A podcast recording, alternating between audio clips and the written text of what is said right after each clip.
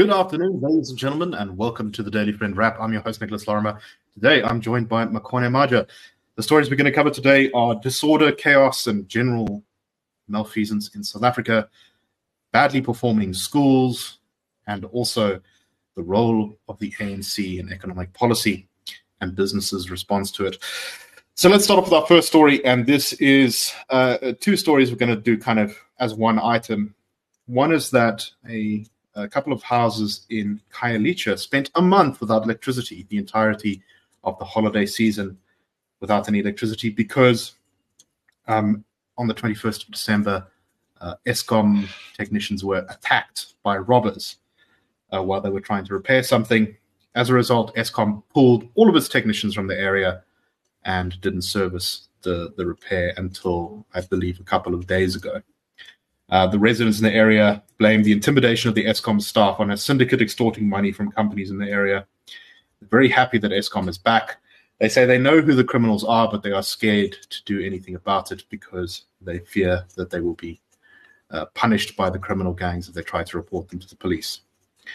At the same time, on the other side of the country, in Tembisa, a angry mob on Sunday night attacked a number of men who had accused of a number of crimes, um, muggings, housebreakings, and rape, were what they were accused of. It goes without saying there wasn't really anything like approaching a trial. These men were tied up and stoned to death in the middle of the street. Uh, there were six men. Five of them died on the scene. One died today from his wounds.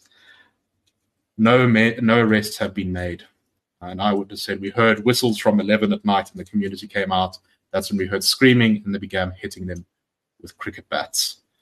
Um, and the, the couple of guys were killed. So this is these two stories together are kind of, I think, Makone, just emblematic of the sort of state of chaos and disorder that many parts of South Africa seem to have degraded into. We've seen massively worsening uh, crime stats recently, but beyond that, uh, we know that our crime stats aren't actually telling the full story. Why? Because so many South Africans have so little faith in the police. They are consistently the government institution that has uh, receives the lowest amount of approval from South Africans that many people don't even bother to report to the cops. What do you make of these two stories? Not only that, Nick, it's only takes a few members, brazen members of the community in Khayelitsha that you just mentioned to take the law into their own hands before they end up like the one in Tembisa, right? Because they're seeing a vacancy in not only visibility of police officers or of law enforcement officers, but of law enforcement in its entirety. And I don't know, it's such a conflicting conundrum to be a South African in those communities because if you do nothing, then you sort of end up like one of those communities we covered a couple of I think last year July already where in Boksburg there were these cylinders that were leaking gas that resulted in deaths of like 17 people um, but so it, it's somewhere between that and something like Operation Dudula or even the one in Tembisa where you kind of have a community policing forum. Um, some are not so sophisticated like the one you're talking about where they will blow whistles to alert everyone around them of a danger. But even then, you'll still end up with mob justice resulting in again several lives lost or you you're in Khayelitsha and you don't have any of those structures and you spend the festive season in darkness. I mean, I don't encourage people taking the law into their own hands, but at the same time, you can just sort of see how that despair, that hopelessness, that no options or leads people to end up doing things such as killing or yeah injuring six people up into up well into those injuries leading to death or fatality. So it, it really is a conundrum. But these people are between a rock and a hard place but it all boils down to what you said that there's inaction um, from the police inaction as far as law enforcement and even visibility is concerned. If, if you and if you don't live in the burbs where you can afford to have private security, security. Um, provide provide security for you then your options really are Dudula and the rock that it's gonna you're gonna use to stone someone to death. So I mean, and of course it goes without saying that uh, no one knows if these guys were actually guilty of anything we may never know. Maybe some of them were guilty. Maybe some of them were not guilty. We don't. We don't know. And that's of course the, the, the real ugliness of this. But the most basic function of any state is that it needs to provide the simple basics of law and order. And I think uh, after 2024, whatever the government is that is going to be an absolute priority is pulling back down our murder rate. Just one other little anecdote: I was speaking recently to an American friend who I hadn't talked to for a while. He's a he's a guy studying uh, economics at a, at a PhD level, and unprompted, we hadn't talked for a while. He said, "I don't want to get you down or anything, but what is going on in South Africa?" And what he was referencing was the huge rise in crime that we've had. I believe um, in 20 either 2021 or 2022. I'm, I'm, I'm not quite remembering. We are now somewhere like third in the world for a number of murders per, per capita, which is much worse than previous years. We generally sit around nine or tenth in the world. Um, so that is, of course, a very worrying sign. Okay, let us go on to our next story. There was a little IOL story about a school, Crestway High School in uh, the Western Cape, which is among the province's worst performing schools. This, of course, is not unusual. Um, there are uh, at least a couple of schools around the country which have abysmal pass rates. The national pass rate was around sort of 81%. This school, however, seems to have managed only about 36% pass rate, um, which is even a massive decline for this school in the past few years when they achieved over 50% pass rates in the two years prior. Only 10% of students got what's called a bachelor's pass, which is the sort of highest level of pass you can get. Uh, Makone, um, the Western Cape Education Department has uh, said that it's going to be implementing a whole bunch of things to try and get this school back on track. Uh, grade 12s at the school are going to attend Saturday classes this year. They're going to give additional training to teachers.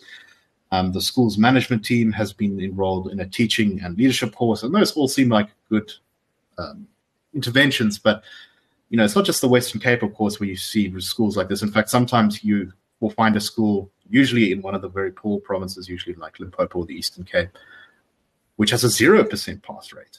Um, you know, why do we have so some schools that are just so badly performing? So I was saying to you almost half jokingly before the show, Nick, like, why all the drama? 35% in this country is, of course, a pass.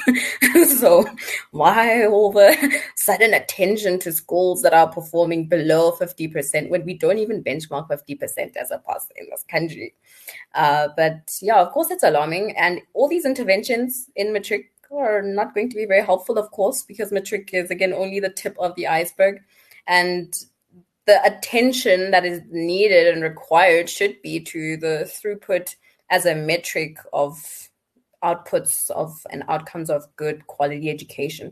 The number of students that we lose between grade one and grade 12, for example, the fact that our grade fours can't read, our grade fives can't do math, our grade six teachers can't do grade six level maths, they can only do grade five and four level, grade five and four and below level math. So I'm not sure why why all the drama, but I'm not convinced with all the interventions at the matric level already. I think we need to take this or dial this all the way back to grade one, those very early fundamental phases. Um, and I was actually very pleased to hear the Minister of Education talk about ECD as an intervention, saying that kids need to start school far earlier than grade R. I'm not convinced that needs to be a government intervention necessarily because it's just going to be more of the poor quality education that we already have. Um, like, I don't want to send kids to ECD facilities only for them to be taught from that young age already that 30% is, is adequate pass. but um, yeah, the, the interventions need to start at the fundamentals level, which is far, far um, before matric.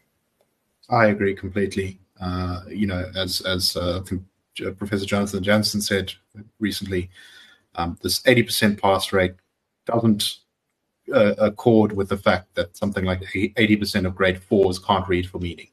Mm-hmm. Um, you know, what is this pass rate actually showing us if we know that in the very early stages of education, and there doesn't seem to be much evidence that this really changes throughout the education process, is that our students, generally speaking, South Africa lag way behind where they should be if you take them by an objective measure.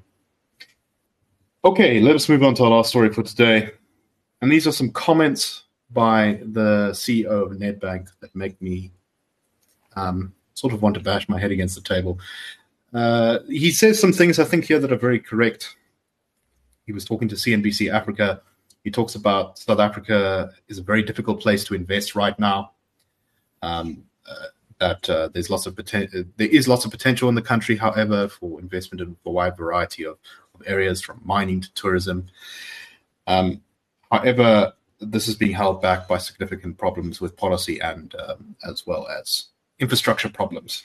However, he then started sort of saying that South Africa, however, does have a story to tell about how South Africa is fixing its electricity crisis, logistics, crime, and corruption. I'm not sure what South Africa he's looking at, but there doesn't seem to be very strong evidence of that right now. And this is the bit uh, that sort of caught the attention of the headlines. Uh, he said that even if the ANC goes below 50%, it's still likely to remain in the governing seat. And so they're not going anywhere anytime soon. And therefore, their policies need to be paid the most attention to. This is the bit that frustrated me so much. The ANC's policies are largely correct in addressing South Africa's major challenges, but have taken far too long to implement. No, no, no, no. South Africa, the ANC's policies, especially since 2009, have been horrifically destructive. Yes, there has been a lot of bad implementation. When the ANC does happen to come up with a good policy in a particular area, that's usually implemented badly too. But this is fundamentally missing the point. The ANC's policies are the problem. In fact, many of the dysfunctions are a direct result the, the, the inability to implement is a direct result of ANC policies which have hollowed out the state. Makone, do you, do you agree with my exasperation here about just how big business in South Africa keeps saying these same cliched, boneheaded things? 100%. The naive side of me wants to say perhaps that um, pitch the Nedbank CEO was making was a symbol of just how difficult it is to sell South Africa on this idea that there is a story to tell about how we're fixing logistics, electricity, crime, and corruption, but also to go on and talk about how the right policies by the ANC um, just needs the right implementation. Perhaps he was actually demonstrating just how difficult it truly, truly is to tell the South African story. And maybe he doesn't believe any of that. I, I highly suspect that he doesn't actually believe half of those words that he later said about policies being the right ones. I, I, I, I think he's just espousing a false optimism in the ANC, but hopefully history proves him wrong and that we can finally do away, do a cleansing of anything ANC in about two to three elections. Yeah, the you know, if we want to change the trajectory South Africa's on, we actually need to change the inputs. We need to change our laws. And until we do some of those things, um, and any government can do it, the ANC can start doing it tomorrow and they'll see great results. We will turn our fortunes around. But if we keep doubling down and doing the same centralized, state focused, uh, uh, micromanaging, overtaxing, over over regulated approach to literally every sector of the economy, we're just going to keep going down the road we currently go in. Anyway, that's all the time we have today. We hope you found the show interesting. We will, of course, be back tomorrow. That's a wrap.